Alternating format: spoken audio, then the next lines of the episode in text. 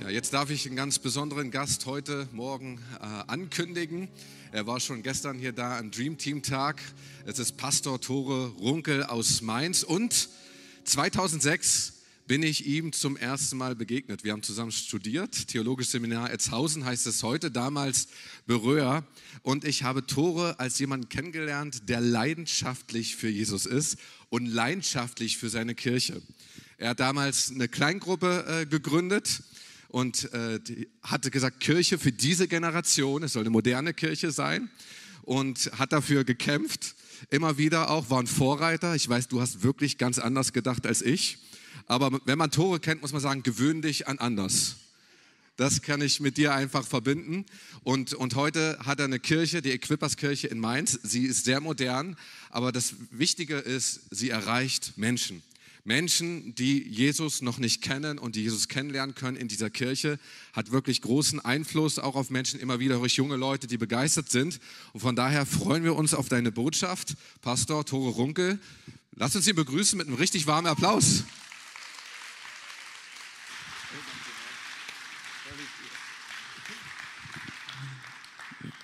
Lieber Pastor Gideon, vielen, vielen Dank für deine wirklich so freundlichen Worte. Ich freue mich total, hier zu sein in Kassel, in der Mitte Deutschlands. Es ist einfach toll, hier zu sein, oder? Es ist wie, es ist so, ähm, ihr wisst ja, dass Jesus Dinge verändert, nicht von außen nach innen, sondern von innen nach außen. Alle Veränderung in Deutschland beginnt in der Mitte. Wollen wir das glauben, oder? Als Kassel sollten wir das glauben. Amen. Eine Veränderung beginnt hier. Wenn nicht hier, dann wo sonst? Ähm, ich, ich muss nochmal sagen, gewöhnlich an anders. Es ist natürlich ein großes Kompliment, aber weißt du, wir alle so auch ich strebe danach, dazuzugehören. So ist manchmal die Bürde, anders zu sein oder so. Vielleicht kennst du das so ein bisschen. Jeder will anders sein und gleichzeitig wollen wir dazugehören. So diese Spannung, die ist manchmal tough. Ne? Wer kennt das? Wer weiß, will, würde gerne anders sein, aber will gerne dazugehören. Gleichzeitig, parallel. Gibt es irgendwelche Leute, die hier sind, ja, die das ein bisschen kennen? Manchmal schwierig, ne? Ich will nochmal vielen Dank sagen für die Einladung. Es ist einfach eine große Ehre auch für Gabi und mich, hier zu sein bei euch in Kassel im Jesuszentrum und ich erinnere mich, vor ein paar Jahren haben wir uns mal getroffen. Es gab so eine Einladung vom BFP und zwar, da durften alle großen Gemeinden kommen und wir durften auch kommen. Und natürlich war Pastor Matthias auch am Start. Und wir haben dann uns getroffen und haben dann so irgendwie so Austausch gemacht und da gab es Inputs und alles Mögliche. Und irgendwann war Pastor Matthias dran. Und das war wirklich abgefahren, weil also wie gesagt, das waren die größten Gemeinden von Deutschland im BFP, wohlgemerkt. Aber wir haben uns da getroffen und du hast richtig gemerkt, Pastor Matthias Jordan ist in the house. Selbst unter uns Pastoren, wir haben da alle gesessen, Fragen gestellt, gesagt, ey, Pastor Matthias, wie siehst du das? Und er hat die ganzen Geschichten erzählt, die so abgefahren sind und so weiter. Und wir haben gespürt so, wie powerful es ist, was für eine Ehre es ist, was Gott mit ihm getan hat. Und ich möchte einfach dir sagen, wenn du denkst, das ist eine besondere Kirche, das denkst nicht nur du, sondern das denken ganz, ganz viele Leiter in Deutschland auch. Und ich glaube, das ist großartig und wir sind so dankbar, dass wir euch kennen dürfen und dass Pastorin Sabine und Pastor Matthias so besondere Menschen sind, die Gott gebraucht. Das ist einfach großartig. Ich habe dir einen Applaus für die beiden. Es ist einfach, einfach dran und wichtig. Und ich freue mich auch über Gideon. Total. Und wir, es stimmt 2006, ich bin 2005, gell? Wir sind mir ein, ein Jahr nach mir gekommen, aber bist jünger eigentlich. Es macht ja dann so Sinn, gell? Irgendwie so. Ne? Anyway, auf jeden Fall, ich freue mich total über dich und alles, was du tust. Ich würde gerne heute Morgen anfangen mit einem, ah, ich würde gerne mit einem Beispiel anfangen.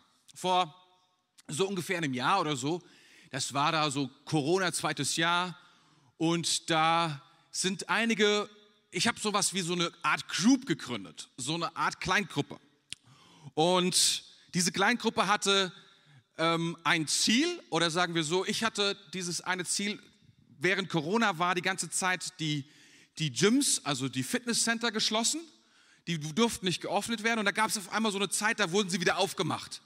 Und ich dachte so, das ist ja großartig, ich gehe wieder ins Fitnesscenter und um mich herum ganz viele Leute, ja, das ist eine großartige Idee, lass uns das machen und so weiter. Und ruckzuck hatte ich eine Kleingruppe zusammen von feinen Männern Gottes. Ich sag's dir, Lehrer, Ärzte, wirklich nur Creme de la Creme. alles Männer Gottes, die in der Church am Start sind, die ihre Familie auf die Reihe bekommen, die, verstehst du, ein großartiges Herz haben, all diese Dinge. Und was soll ich sagen, ruckzuck waren alle angemeldet und wir haben uns getroffen äh, im Fitnesscenter und das ging so eine Woche richtig gut. Und dann hat es ein bisschen, wie soll ich sagen, da, ich habe dann noch motivierende, wir hatten so eine WhatsApp-Gruppe, wie man das halt heutzutage so macht. Wenn eine Crew hast, du auch eine WhatsApp-Gruppe automatisch. Und dann hatte ich noch, habe ich noch verschiedene Selfies da reingemacht. Guck mal hier, ich bin im Fitnesscenter, vermisse euch und so weiter und so fort. Zu unterschiedlichen Uhrzeiten zwischen fünf und sechs bin ich normalerweise gegangen und irgendwann den die Leute dann zurück. Ja, heute war das und das los und so weiter und das ging nicht und und so nach einiger Zeit, wie soll ich sagen, ja, da, da habe ich auch keine SMS mehr geschrieben, keine Texte mehr geschrieben. Und ich habe eine Sache festgestellt, und vielleicht kennst du das auch in deinem Leben. Es ist eine Sache, etwas zu wollen, etwas wirklich zu wollen, und eine andere Sache, etwas zu können. Hast du das schon mal festgestellt? Es ist so leicht, etwas zu wollen zu sagen, ich will das tun. Aber es ist ein Riesenunterschied von diesem Wollen, was man will, ins Können zu kommen. Stimmt das? Zu sagen, oh, ich will dies und jenes machen, dies und jenes lassen, mehr essen, weniger essen, whatever. Ich will weniger Netflix schauen, ich will mehr dies oder jenes tun. Das ist eine Sache, etwas zu wollen und es ist eine andere Sache, etwas zu können. Und es ist nur eine Kleinigkeit, denken wir uns, oder? Ich meine, meine Güte, wie schwer kann es sein, etwas vom Wollen ins Können zu bringen, oder? Das kann doch nicht so schwierig sein. Aber jedes Jahr im Januar Silvester beweist unsere Fitnesscenter-Anmeldestatistik etwas ganz, ganz anderes. Sie beweist, dass es nicht so einfach ist, etwas vom Wollen ins können zu transferieren. Und heute Morgen möchte ich ganz gerne darüber sprechen, über das, was dieses Wollen transferiert in ein Können. Ist irgendjemand heute Morgen interessiert daran, darüber etwas zu hören? Und ich werde keinen Vortrag halten, keine Motivationsbotschaft oder so etwas, sondern ich werde euch etwas heute Morgen zeigen aus dem Wort Gottes heraus. Bist du daran interessiert? Gibt es irgendjemanden heute Morgen in Kassel, der sagt, das könnte etwas sein für mich? Möglicherweise ermutigend, weil das ist etwas, was ich auch gebrauchen kann in meinem Leben. Vom Wollen ins Können hineinzukommen. Und wenn du das, wenn du das gerne brauchst, dann bist du hier genau richtig, weil das, was ich tun kann, was kann ich wirklich tun? Diese Frage musst du dir einfach mal stellen. Was kann ich eigentlich wirklich? Weil wenn ich etwas tun kann, dann bist du eine sehr, sehr mächtige Person. Eine sehr, sehr mächtige Person.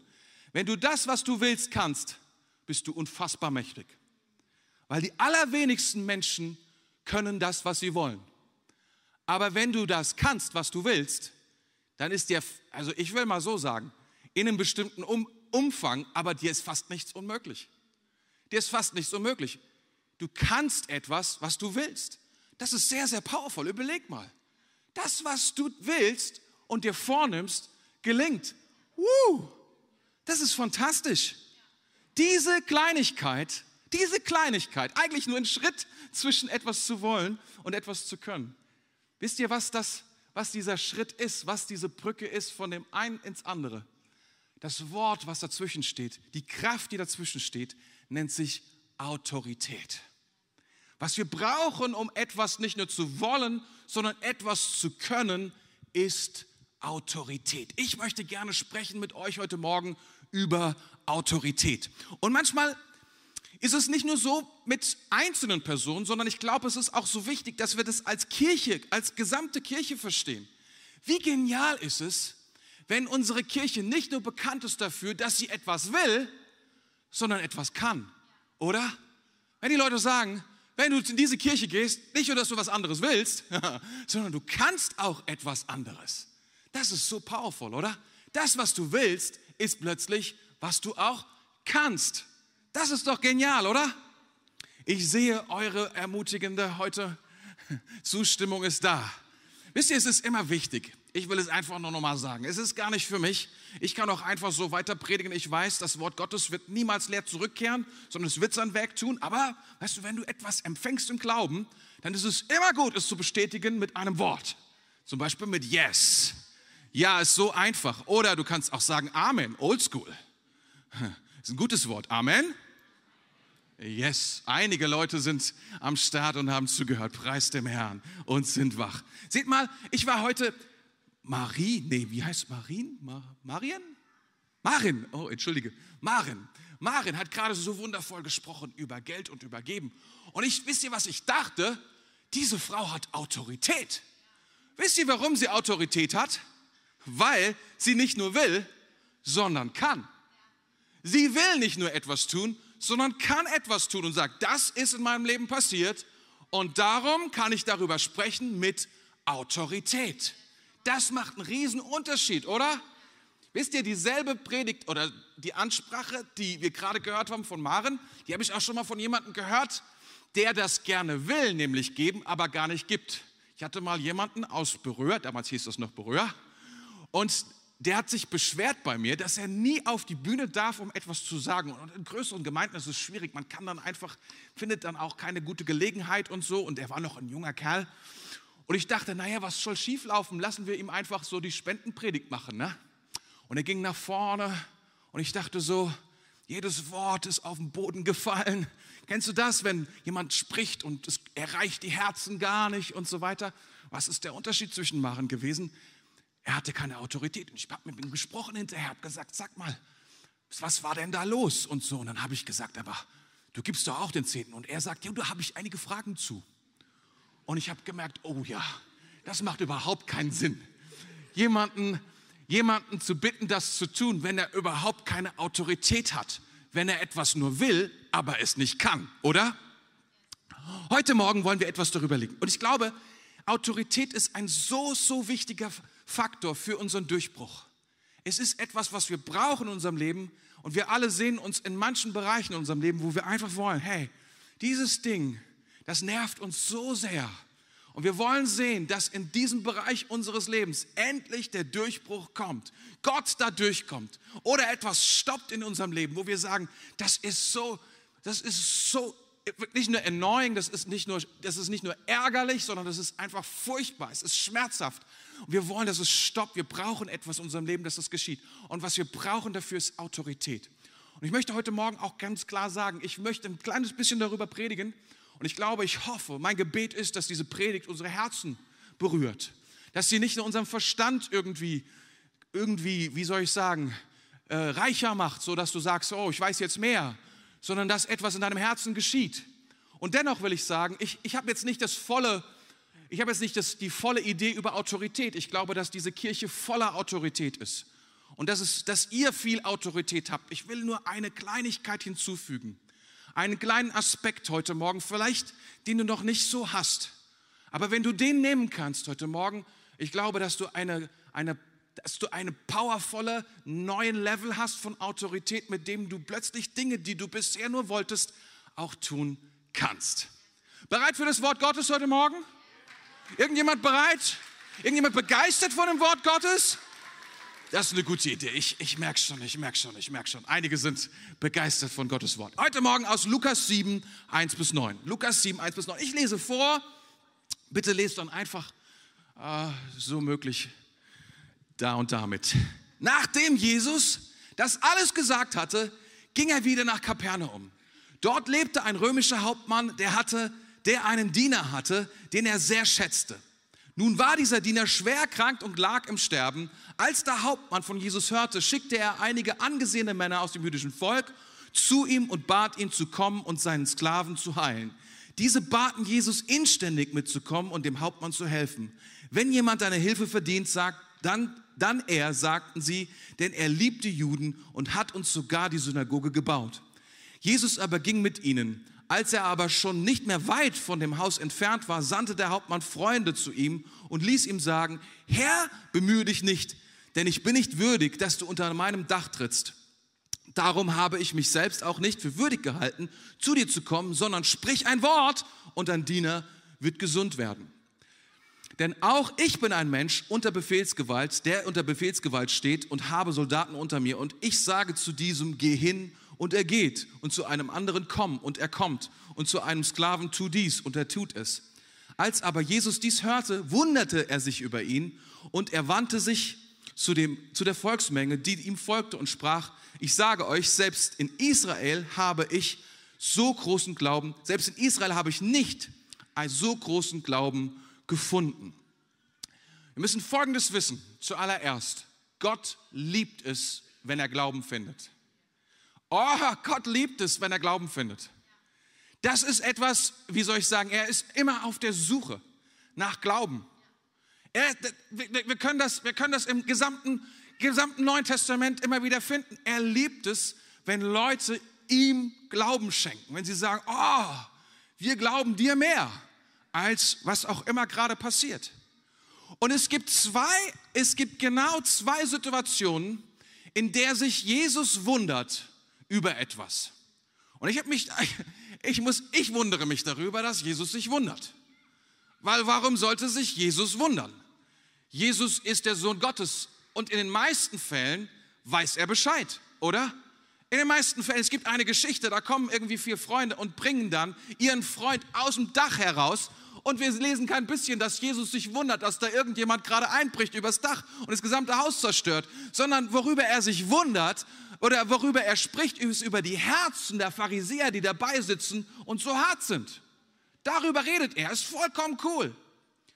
Aber dass Jesus sich wundert über etwas, muss uns doch wundern. Weil wie kann sich Gott wundern, der alles weiß? Und ich weiß nicht genau, ich habe das Gefühl, jedes Mal, wenn Jesus sich wundert, genau zweimal und einmal wundert er sich über Unglauben und einmal wundert er sich über Glauben. Er wundert sich darüber und sagt, oh, das ist mal abgefahren. Es ist fast so, als ob Gott sich sozusagen selbst verbietet, in die Zukunft zu schauen, weil er will sehen, welchen Glauben wir finden, welchen Glauben er bei uns finden wird. Er liebt es, unseren Glauben zu suchen und zu finden, okay? Das ist einfach Gottes Ding. Gott liebt unseren Glauben. Amen. Und was wir hier finden ist, und er ist, deswegen ist er so, ist er so verwundert darüber. Und hier in diesem Abschnitt geht es darüber, warum ist es so, ähm, dass er sich über diesen Glauben so sehr freut. Es ist ein Hauptmann und er beschreibt diesen Teil oder die Art des Glaubens, die er hat, mit Autorität.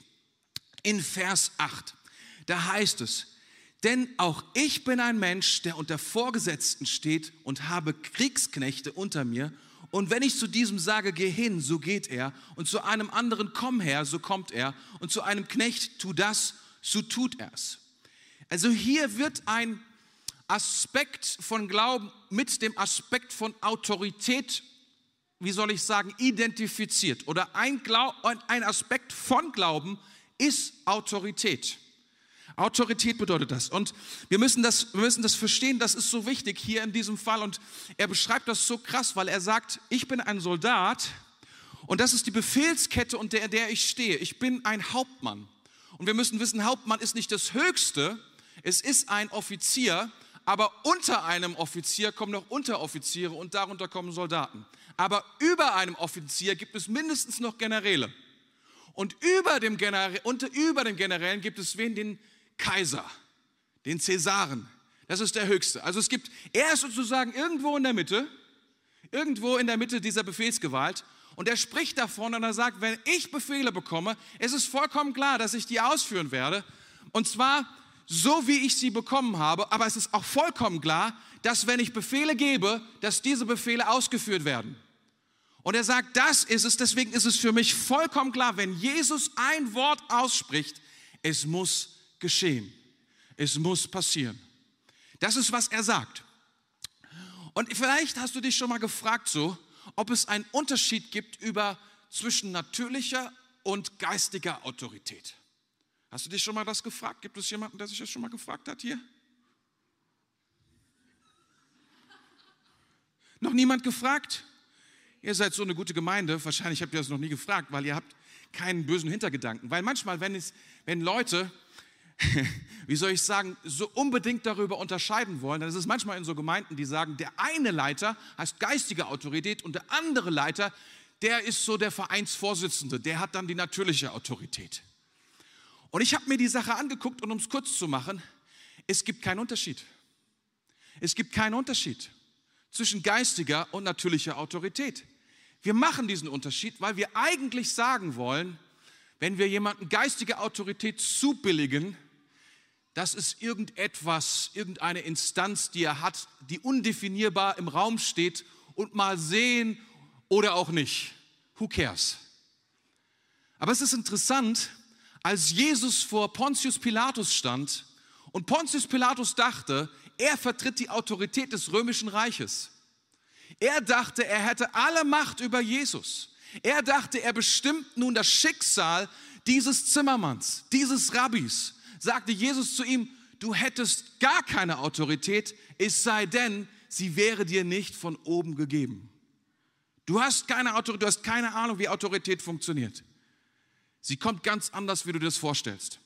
Ein anderes Beispiel, was wir finden, und vielleicht kennst du Paulus, das war ein Typ, der hat Jesus getroffen und dann ist er so crazy geworden, dass er angefangen, angefangen hat zu missionieren und zwar im gesamten römischen Reich.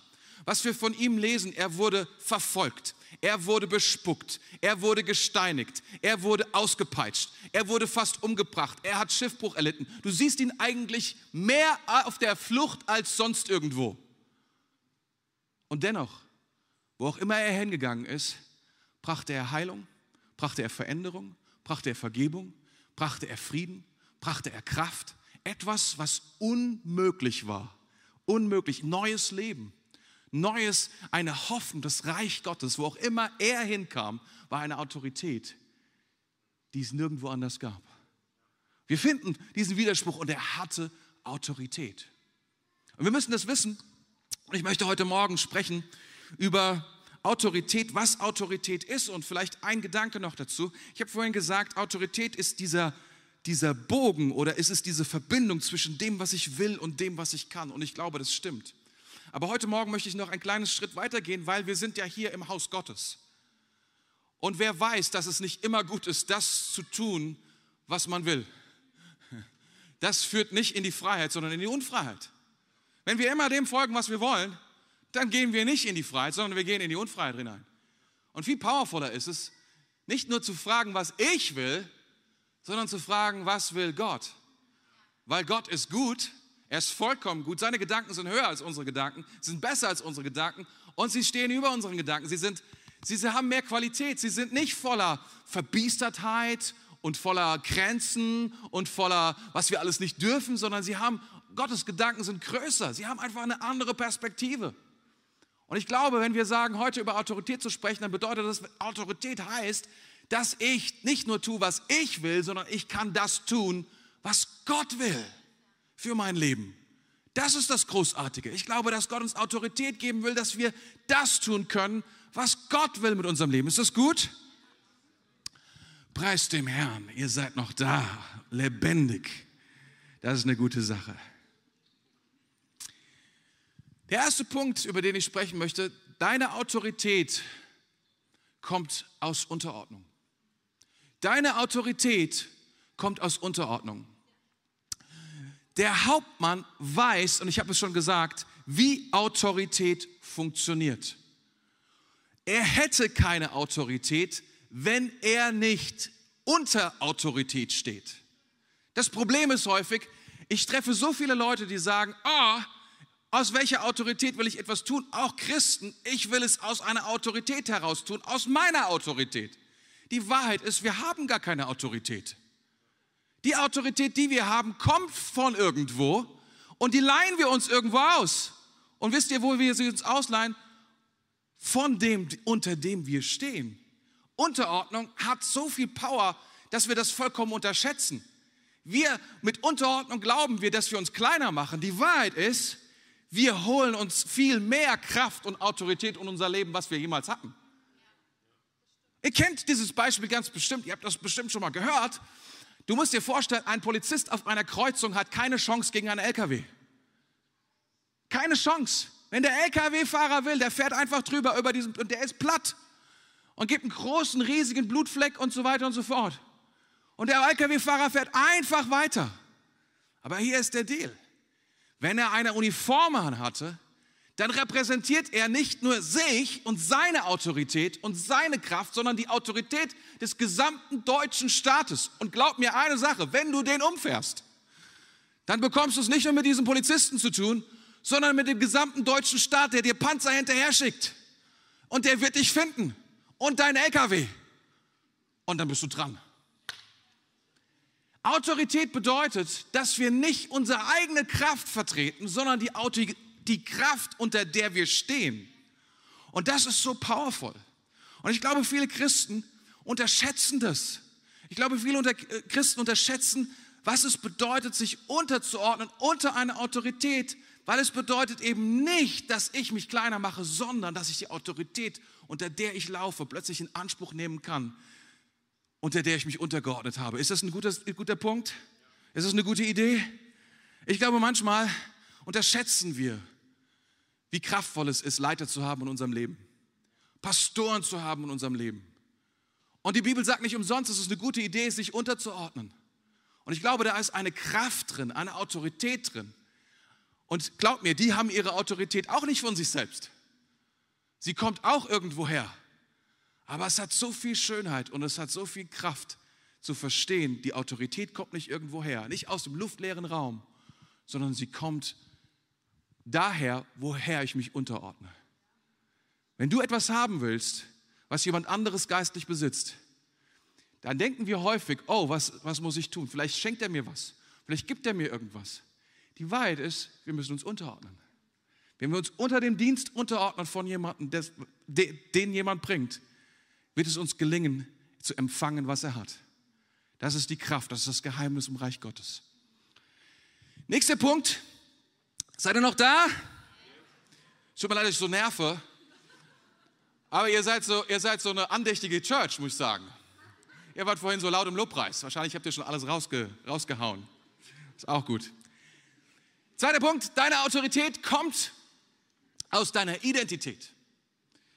Verstehst du, dieser Mann, wenn es damals schon einen, einen Spiegel gegeben hat, dann geht, ist er morgens an den Spiegel gegangen und wisst ihr, was er gesehen hat? Er hat einen Mann gesehen mit einer Hauptmannsuniform. Er wusste, wer er war. Er wusste, er ist ein Hauptmann. Das bedeutet, er hat Autorität über alle, die diesen Rang eben noch nicht haben. Das ist seine Autorität und die wurde ihm gegeben. Er weiß, wer er ist. Deine Autorität kommt daher, dass du weißt, wer du bist. Und du bist, das sagt die Schrift, du bist ein Kind des Allerhöchsten. Du bist Sohn und Tochter von dem, der Himmel und Erde gemacht hat. Du bist nichts Geringes und das ist nichts, was wir uns einreden oder was wir versuchen, uns argumentativ beizubringen, sondern die Schrift sagt, dass es ein Zeugnis ist im Geist. Eine Offenbarung, die wir empfangen, von der wir wissen, dass wir wissen, dass wir wissen.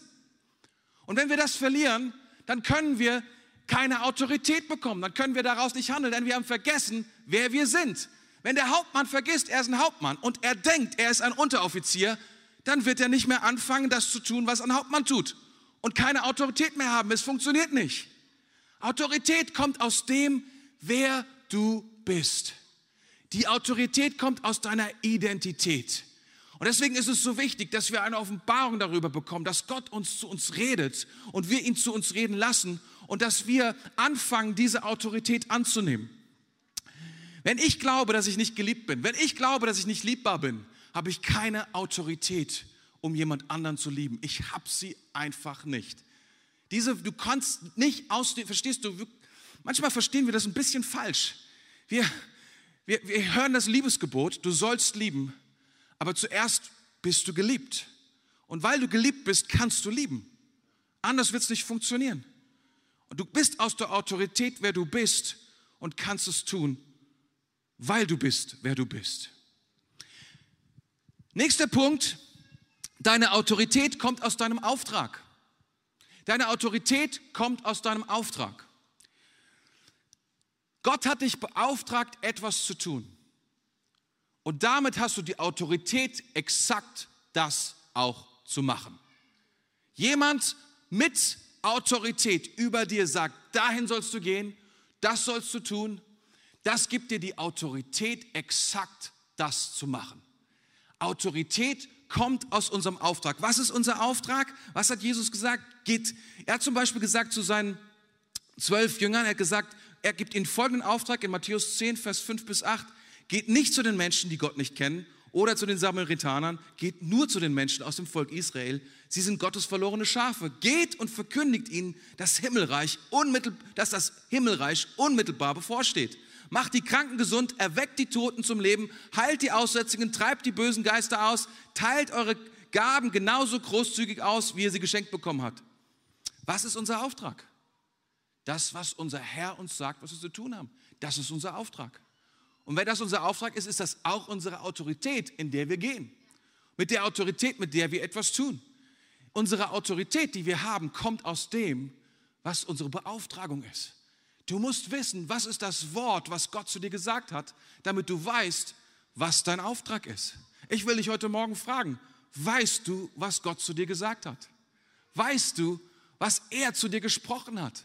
Und ich will dir etwas sagen, die Worte im Wort Gottes, die sind für dich dort hinterlegt, damit du sie liest, damit du sie entdeckst, damit du sie empfängst, damit du sie zu deinen eigenen Worten machst und damit du hinausgehst und in diesen Auftrag ausführst, mit Autorität.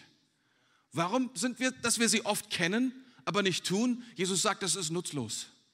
Wir müssen sie nicht nur kennen, sondern wir dürfen sie auch tun. Das ist so, so, so wichtig. Ich weiß nicht, auf was du dein Leben baust, auf was du deine Autorität, auf deinen Dienst vielleicht baust, im Haus Gottes, wenn du im Haus Gottes unterwegs bist, wenn du dort dienst.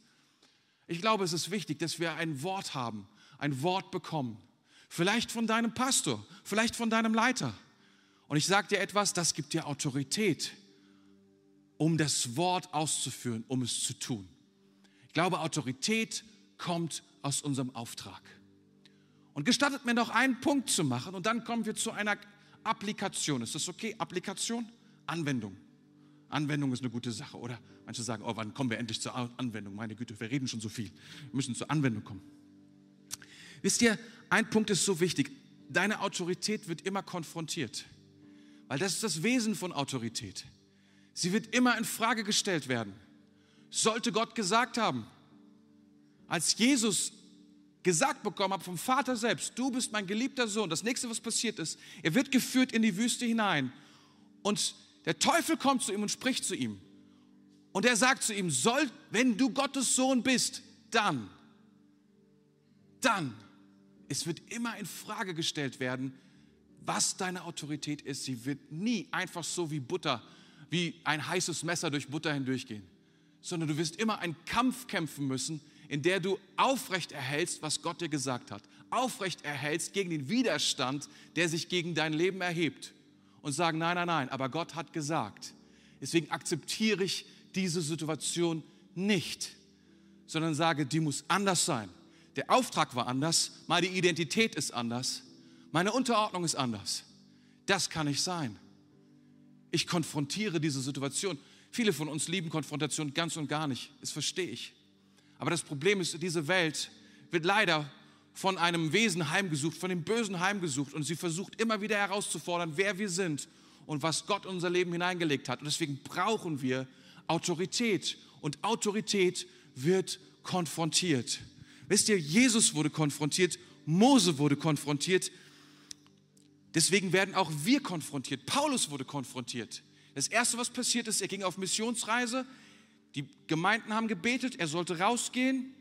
Er sollte anfangen, dort anderen von Jesus zu erzählen, von dem Evangelium. Und er ist auf diese Insel gekommen und Insel Paphos. Und dort war ein Statthalter, Sergius. Und er wollte ihm von Jesus erzählen. Und Sergius war sehr, sehr interessiert. Aber da war ein Berater, das war ein Zauberer. Und dieser Zauberer hieß Bar Jesus. Und der hat immer versucht, ihn irgendwie abzuhalten davon, dass das Evangelium hören kann, dem Statthalter. Hat immer zu ihm gesprochen. So ein bisschen wie bei Herr der Ringe. Ne, so dieser eine König, Theodon oder wie der hieß, und der eine Berater die ganze Zeit gesagt, nein, nein, mach das nicht und so weiter, eine andere Stimme. Und wisst ihr, was dann irgendwann mal sein musste, was Paulus tun musste? Er musste ihn konfrontieren mit Autorität. Wisst ihr, was der gesagt hat? In Apostelgeschichte 13, Vers 10, da steht das drin. Da heißt es Sohn des Teufels. Ich sag dir mal so ein Wort, was du vielleicht nachher deinem Nachbarn sagen kannst, wenn du Freiheit darüber hast. Sohn des Teufels, du steckst voller List und Bosheit und bist der Feind aller Gerechtigkeit. Du wirst nie aufhören, die geraden Wege des Herrn zu verdrehen. Ich würde nochmal drüber beten, ob du es deinen Nachbarn sagst. Aber das ist, was er ihm gesagt hat. Und dann hat er gesagt, jetzt wird der Herr dich strafen und dich für eine Weile mit Blindheit schlagen. Und wir, er muss das konfrontieren. Und als er es konfrontiert hat, wird er blind und er fängt an, das Evangelium mit Kraft zu predigen. Autorität wird immer wieder konfrontiert. Wisst ihr, es gibt eine merkwürdige Geschichte in der Bibel und ich finde sie, umso länger ich darüber nachdenke, immer merkwürdiger. Das ist diese Geschichte, als, als Jesus mit seinen Jüngern dient und ich glaube 5000 Männer werden gespeist und eine riesige Predigt hält und dann sind sie fertig und sie, sie wollen den Platz einfach nur noch verlassen und, und wieder zurückfahren ans andere Ufer, so heißt es dort. Und es heißt dann, Jesus schläft im Boot. Jesus schläft. Und während Jesus schläft, kommt ein Sturm auf. Und dieser Sturm wird immer, wird immer heftiger. Und das Boot läuft voll Wasser, so heißt es dort. Und die Jünger bekommen Angst. Und sie schreien. Und wisst ihr was? Jesus schläft. Ich habe keine Ahnung, ob du das kennst in deinem Leben, ein Sturm, der immer heftiger wird. Und du hast das Gefühl, das Wasser, dein Leben läuft voll mit Wasser. Du kommst einfach nicht voran und du bist, da ist dieser Widerstand. Es ist keine so angenehme Sache zu sagen, Jesus schläft. Wie können wir das anwenden auf unser Leben? Jesus schläft. Aber vielleicht fühlst du dich genau so und sagst, Jesus schläft. Er ist, er ist da, atmet noch, aber er sagt kein Wort. Was ist mit dem los? Ich kann mit Jesus nichts anfangen, der schläft. Warum habe ich einen schlafenden Jesus in meinem Boot? Wieso bin ich der einzige Christ, der durch die Gegend fährt mit einem Schiff voller Jesus durch den Sturm, aber er schläft? Jetzt überlegt euch mal, das ist wirklich eine merkwürdige Sache, oder? Ist das nur merkwürdig in Kassel oder gibt es. Bei uns in Mainz ist es sehr merkwürdig. Aber manchmal habe ich das Gefühl, es ist genau das, was mein Leben irgendwie beschreibt und trifft. Jesus ist da, er atmet, alles klar, sagt kein Wort, im Gegenteil, schläft. Useless nutzlos, mein Herr. Es ist wirklich eine komische Geschichte. Wisst ihr, es ist diese Geschichte, in der Jesus das Menschlichste tut, was, ein, was man tun kann. Schlafen. Das ist das, das, wir alle brauchen irgendwann mal Schlaf. Irgendwann müssen wir schlafen. Und Jesus schläft.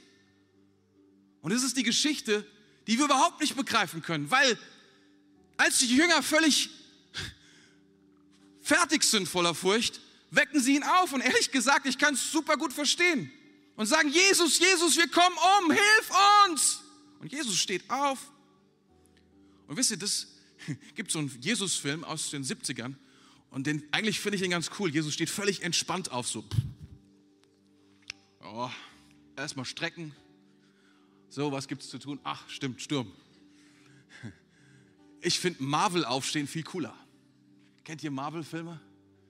In Marvel-Filmen steht man nicht einfach auf, sondern man steht Marvel-mäßig auf. Ich glaube, er ist so aufgestanden, so, tja. Vielleicht auch nicht. Ist nicht so wichtig. Er stand jedenfalls auf. Und das Unfassbare passiert, was wir überhaupt nicht irgendwie einordnen können. Er spricht zu dem Sturm. Nein, nein, nein, es ist nicht nur so, dass er zum Sturm spricht, sondern er bedrohte den Sturm. Er bedrohte den Sturm. Und was dann geschieht, macht die Jünger und mich bis heute vollkommen unfassbar. Es ist einfach, der Sturm stoppt. Jesus spricht zu einem Sturm, der keine Augen hat zum zu sehen. Er hat keine Haut um zu fühlen. Er hat keine Nase zu riechen und er hat vor allen Dingen keine Ohren zu hören. Und dennoch spricht Jesus zu diesem Sturm und er stoppt. Man könnte ja danach sagen, dass Jesus dann ganz entspannt ist und sagt, okay, jetzt schlafe ich weiter. Dann, jetzt lasst mich schlafen, Rest macht ihr. Wisst ihr, was er macht? Er schimpft. Er schimpft mit seinen Jüngern. Und zwar in allen Variationen dieser Geschichte, die du lesen kannst. Und sagt, ihr Kleingläubigen, was ist mit euch los? Wie konntet ihr nicht irgendwie, was ist da los mit euch? Wieso habt ihr keinen Glauben? Wo ist euer Glauben überhaupt hin? Und ich denke so, Jesus, was haben Sie falsch gemacht? Sie haben, das war eine gefährliche Situation. Sie haben dich geweckt.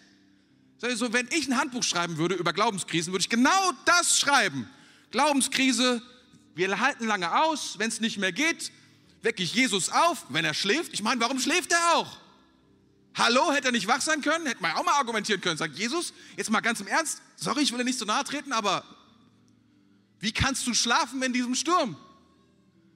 Hast du nicht gesehen, was gerade in meinem Leben abgeht? Siehst du nicht?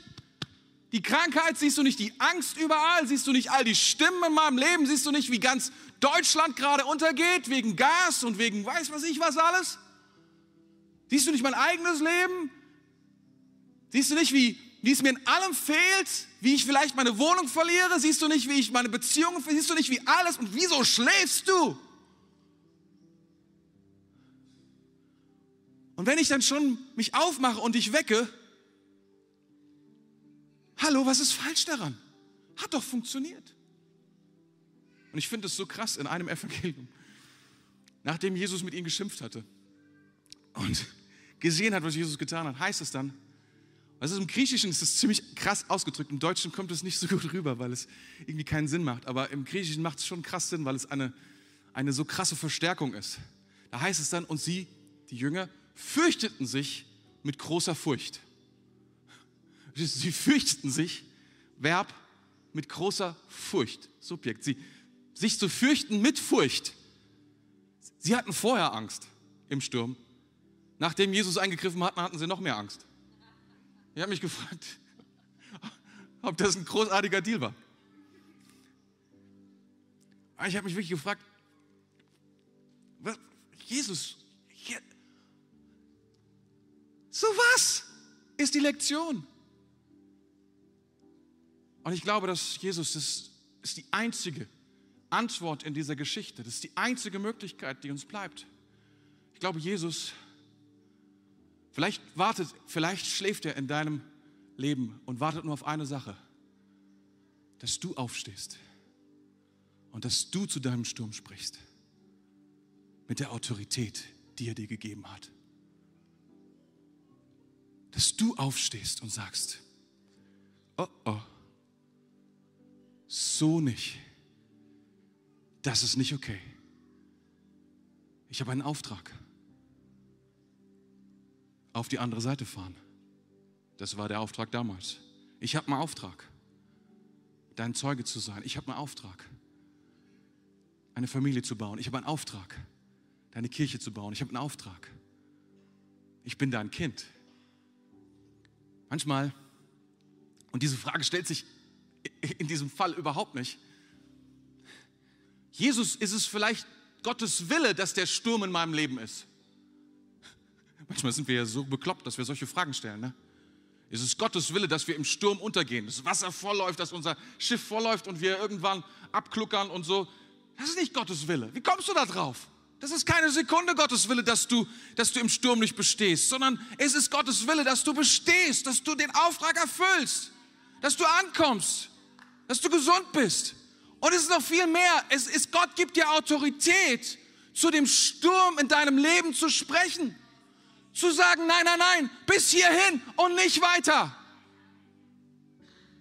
Ich komme nicht, ich komme nicht, ist es nicht in Ordnung dass all diese Dinge in meinem Leben sind und versuchen, mein, mein Leben zu nehmen und es mir schwer zu machen und mein Leben immer voller zu machen und immer schwieriger zu machen und so weiter und so fort, sondern ich will, dass dieser Sturm stoppt. Ich glaube, es ist in der Zeit. Ich habe es euch gesagt, ihr Lieben. Heute geht es mir nicht um alles. Es mir geht es um diesen einen Aspekt. Und ich glaube, dass wir es in dieser Zeit brauchen, wie jemals, wie niemals zuvor, diesen Aspekt, dass wir zu unseren Stürmen sprechen zu den Dingen, die wir nicht beeinflussen können, zu den Dingen, zu den Dingen die, die in, in unserem Leben toben, die irgendwo herkommen, von denen wir sagen, sie sind schicksalsbedingt oder sie kommen, weiß was ich woher. Wir sagen, nein, nein, nein, nein. Ich habe Autorität. Und ich spreche zu meinem Sturm, wie Jesus zu diesem Sturm sprach. Und er wartet darauf, dass ich diese Autorität und diesen Platz und diesen Stand einnehme. Und zu ihm spreche. Ich glaube, dass einige Leute hier mittlerweile so fertig sind von all den Stimmen, die sie hören, im Radio, in den News. Vielleicht guckst du zu viele Talkshows. Oder guckst du viel Verschwörungsvideos oder auch nicht Verschwörungsvideos, völlig egal eigentlich, was man guckt. Und du denkst nur noch, wie soll das alles werden? Vielleicht ist es an der Zeit, zu diesen Stimmen zu sagen, stopp. Vielleicht ist es an der Zeit, zu dieser Angst zu sagen, stopp. Nicht mit mir, das Wort Gottes ist in meinem, in meinem Leben. Vielleicht ist es so, dass du, dass du gar nicht weißt, wie du weitermachen sollst, wie du deine Rechnungen bezahlen sollst, weil immer mehr Geld von deinem Konto abgewiesen, abge, abgebucht wird und du immer mehr ausgeben. Vielleicht ist es Zeit zu sagen, stopp gegen das, was deine Finanzen angreift, gegen den Fresser, der versucht, dich, unterzu, zu, dich, dich umzubringen, dich zu plündern, dich auszurauben. Vielleicht verlierst du Beziehungen überall an allen Ecken und Enden. Vielleicht stehst du in einer Krise, weil deine Gesundheit andauernd angegriffen wird und du weißt nicht, du stehst wieder auf und das nächste kommt in dein Leben hinein. Vielleicht ist es an der Zeit aufzustehen und Autorität anzunehmen, die Jesus dir gegeben hat, zu sagen, stopp. Im Namen von Jesus, dem ich gehöre, dessen ich ein, dessen, dessen ich ein Diener bin, dessen ich ein Kind bin dem ich, dem ich mich untergeordnet habe und darum seine Autorität habe. Darum spreche ich zu diesem Sturm. Stopp. Wenn du die Freiheit hast, das würde ich gerne tun mit dir, jetzt am Ende dieses Gottesdienstes, dass wir genau das tun, dass wir diesen Stand einnehmen. Und weißt du, vielleicht sagst du, oh, ich tue es im Geist. Ja, ist eine gute Idee. Aber weißt du was, wie Glaube funktioniert? Glaube wird im Herzen empfangen und wir sprechen es aus mit dem Mund. Und ich glaube, es hat Kraft, wenn wir anfangen zu sprechen gegen diesen Sturm, der keine, der keine Ohren hat zu hören. Oh nein, das hatte der damals auch nicht. Und dennoch musste er gehorchen. Und ich glaube, es ist an der Zeit, für seine Kirche, für seine Kinder aufzustehen und zu sagen, stopp, stopp. Wenn du also die Freiheit hast, dann bitte steh auf mit mir. Und lass uns gemeinsam beten, lass uns gemeinsam zu Jesus kommen. Und diese eine Sache bringen, diese eine Sache, die in deinem Leben versucht, dich zu quälen, dich zu stoppen, dein Boot volllaufen lässt, diese Krankheit, diese Armut, dieser Geist der Ungerechtigkeit, der Angst, des Zweifels.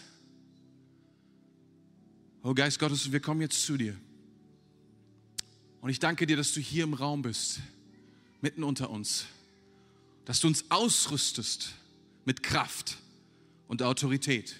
Nicht mit irgendeiner Autorität, sondern mit der Autorität von Jesus Christus, dem Schöpfer, dem König aller Dinge. Und wir gehören zu dir, Jesus. Du bist unser Gott, du bist unser König.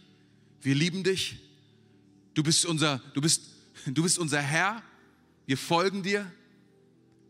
Und danke, dass wir, dass wir empfangen von dir. Nicht nur deine Nähe, nicht nur deine Herrlichkeit, nicht nur deine Kraft, sondern auch Autorität. Und Herr, wir stehen auf gegen die Stürme unseres Lebens, gegen die Stürme, die in unserem Leben versuchen, uns zu stoppen. Und wir sprechen aus, stopp. Stopp. Sprich es aus. Stopp. Noch einmal. Stopp. Stell sicher, dass du selbst deine Stimme hörst, damit du weißt, dass du es gesprochen hast. Sag es noch einmal in Kraft und Autorität. Stopp! Jesus, wir danken dir. Wir preisen dich, Jesus dass du uns Autorität gibst über all die Stürme, über all die Dinge, die unser Leben fertig machen wollen. Danke, dass du gut bist und uns hilfst.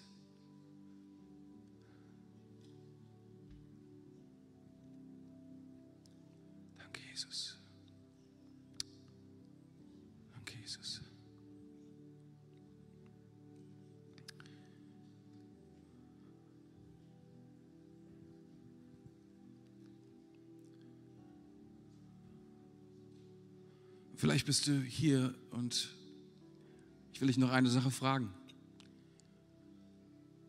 Eine Frage, die mir sehr am Herzen liegt. Die Frage, die alles verändert. Und diese Frage lautet, kennst du Jesus Christus? Und kennst du ihn nicht nur, sondern ich meine, nicht nur, dass du seinen Namen kennst oder dass du seine Bibel mal gelesen hast oder mal gebetet hast, sondern ich frage mich, hast du ihm gesagt, Jesus, ich folge dir, Jesus, ich gebe dir mein Leben, ich gehöre dir. Das ist kein Deal, nur nach dem Motto, du bist jetzt mein Buddy, sondern der Deal ist, du bist jetzt mein Herr, du bist jetzt mein Gott, du bist jetzt alles in meinem Leben und ich gebe dir alles, alles, was ich bin und habe. Will dich fragen, ob du vielleicht bisher gesagt hast, oh, ich hab's, bin in die Kirche gegangen und habe all das gemacht, aber diese Entscheidung habe ich noch nicht getroffen, diese Sache habe ich noch nicht Jesus gesagt, dann würde ich das gerne mit dir zusammentun. Hier in diesem Augenblick und auch hier, es ist ein Ausdruck von Glauben, es ist Ausdruck von, es ist ein Ausdruck von Mut, zu Jesus zu kommen, zu sagen, hier bin ich. Es hat Kraft, dein eigenes Leben wie auch immer du es einschätzt, zu Jesus zu bringen und zu sagen, hier bin ich, ich gebe es dir. Ich würde gerne mit dir beten. Es ist ein einfaches Gebet, es ist ein kurzes Gebet, aber es ist ein kraftvolles Gebet, weil Gott wird es hören und Gott wird dich retten. Ich zähle bis drei und wir alle schließen die Augen im Raum, um Privatsphäre zu geben und ich zähle bis drei. Wenn du sagst, das bin ich, ich würde gerne Jesus mein Leben geben, ich würde ihm gerne nachfolgen und mehr ich würde ihm gerne gehorsam sein. Würde mich gerne ihm unterordnen. Ich würde ihn gerne Herr nennen in meinem Leben. Und Vergebung empfangen, Erlösung empfangen. Dann ist das für dich. Auf drei. Eins, Jesus Christus ist jetzt hier mit seiner Gegenwart. Denn er ist auferstanden. Zwei, er ist gestorben für dich und hat den höchsten Preis bezahlt. Für deine Schuld und deine Sünde. Und drei, wenn du das bist, dann heb jetzt deinen Arm und sag, das bin ich. Ich will gerne beten. Ich will gerne Jesus mein Leben anvertrauen. Ich sehe überall Hände im Raum. Vielen Dank. Überall Hände im Raum dort. Ja, vielen Dank. Noch eine Minute, da sind Leute, da sind Leute. Ja, so cool. Danke, Jesus. Danke, dass du hier bist. Danke für das, was du tust. Es ist ein Unterschied, ob du sagst, ich finde Jesus gut oder ob du sagst, ab heute gehört Jesus mein Leben. Das ist ein Unterschied, riesiger Unterschied. Es ändert alles. Danke, Jesus. Komm, lass uns gemeinsam beten. Und ich bete vor und wir alle beten zusammen mit denen, die sich gemeldet haben, okay? Können wir das gemeinsam tun? Laut auch? Können wir laut? Kassel kann auch laut? Preis dem Herrn, preis dem Herrn. Herr Jesus Christus, ich komme jetzt zu dir. Danke, dass du mich liebst Danke, dass du mir vergibst. Ab heute gehöre ich zu dir. Ab heute will ich dir folgen. Ab heute will ich tun, was du sagst. Herr Jesus Christus, danke, dass ich dir vertrauen kann. Danke, dass dein Wort wahr ist. Danke, dass du eine Zukunft für mich hast. Danke, dass du vollkommen gut bist. Ab jetzt nenne ich dich mein Herrn, mein Gott, mein Erlöser und mein Freund. Amen. Amen, ihr Lieben. Habt ihr einen Applaus?